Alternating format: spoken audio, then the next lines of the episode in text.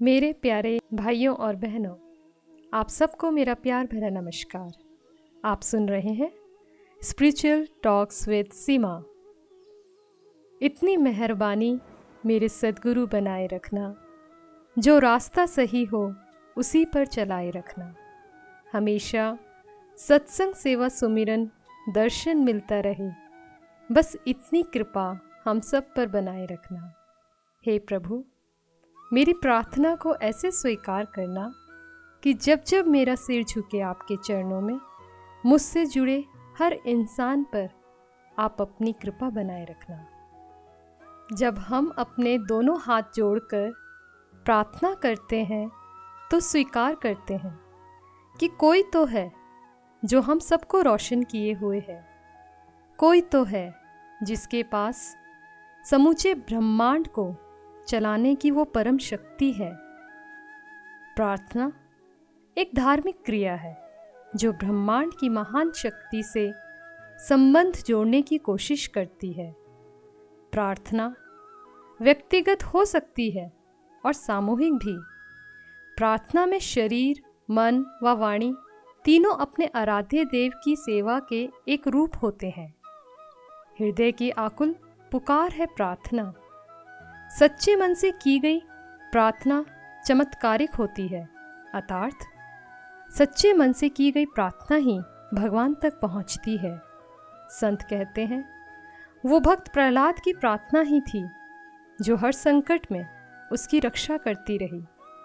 ध्रुव ने प्रार्थना की शक्ति से ही वन में भगवान के साक्षात दर्शन किए। प्रार्थना मनुष्य की श्रेष्ठता का प्रतीक है। प्रार्थना में परमेश्वर की प्रशंसा, स्तुति, गुणगान, धन्यवाद, सहायता की कामना, मार्गदर्शन की इच्छा, दूसरों का हित, चिंतन आदि होता है। प्रार्थना हमें आंतरिक संबल प्रदान करती है। प्रार्थना हमारे विचारों एवं इच्छाओं को सकारात्मक बनाकर, निराशा एवं नकारात्मक भावों को नष्ट करती है। प्रार्थना एक शाब्दिक अर्थ है। विशेष अनुग्रह की चाह है। प्रार्थना के समय जब हम अपने इष्ट के सम्मुख निवेदन करते हैं तो हमारा मन निर्मल होता है।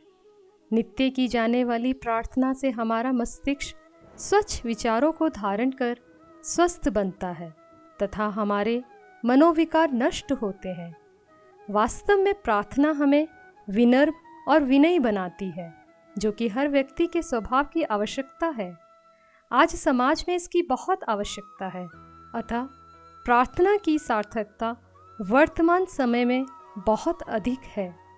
प्रार्थना हमें अपने मन मस्तिष्क को एकाग्र करने का अभ्यास कराती है, जिससे हम अपनी मंजिल पा सकें। प्रार्थना करने से मनुष्य भाग्यवादी कभी नहीं बनता। यदि ऐसा होता तो सभी धर्मों के लोग प्रार्थना करना बंद कर देते। या प्रार्थना के महत्व को नकार देते, इसलिए कर्म का स्थान प्रार्थना नहीं ले सकती और प्रार्थना का स्थान कर्म नहीं ले सकता। यदि ऐसा होता तो डॉक्टर ऑपरेशन से पूर्व ही प्रार्थना से ही काम चला लेते कि जाओ, हो गया ऑपरेशन।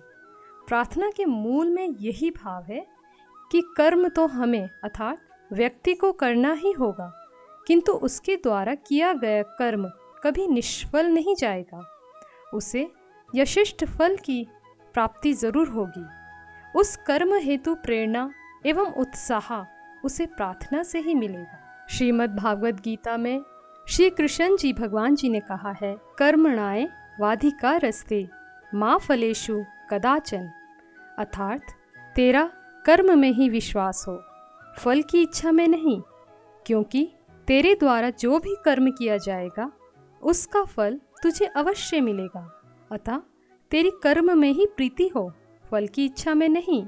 यहाँ कहने का आशय यही है कि हम अपना समय, अपनी ऊर्जा, अपनी एकाग्रता और अपनी अर्जित शक्ति को एकत्रित कर निर्धारित कर्म हेतु उद्योगरत रहें।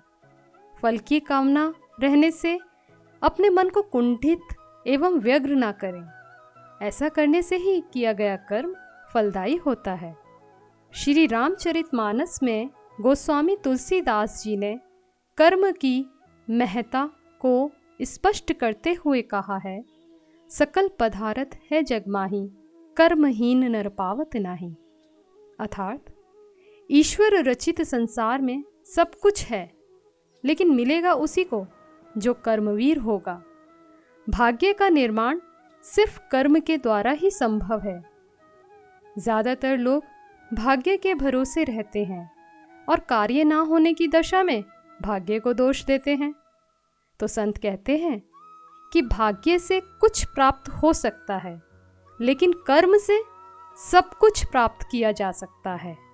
भारतीय संस्कृति मानव को ईश्वर की ओर उन्मुख होने का संदेश देती है, किंतु उसे कर्महीन और भाग्यवादी नहीं बनाती। यहाँ तक कि ज्योतिष शास्त्र का भी यही कथन है, कर्म से भाग्य बदलता है।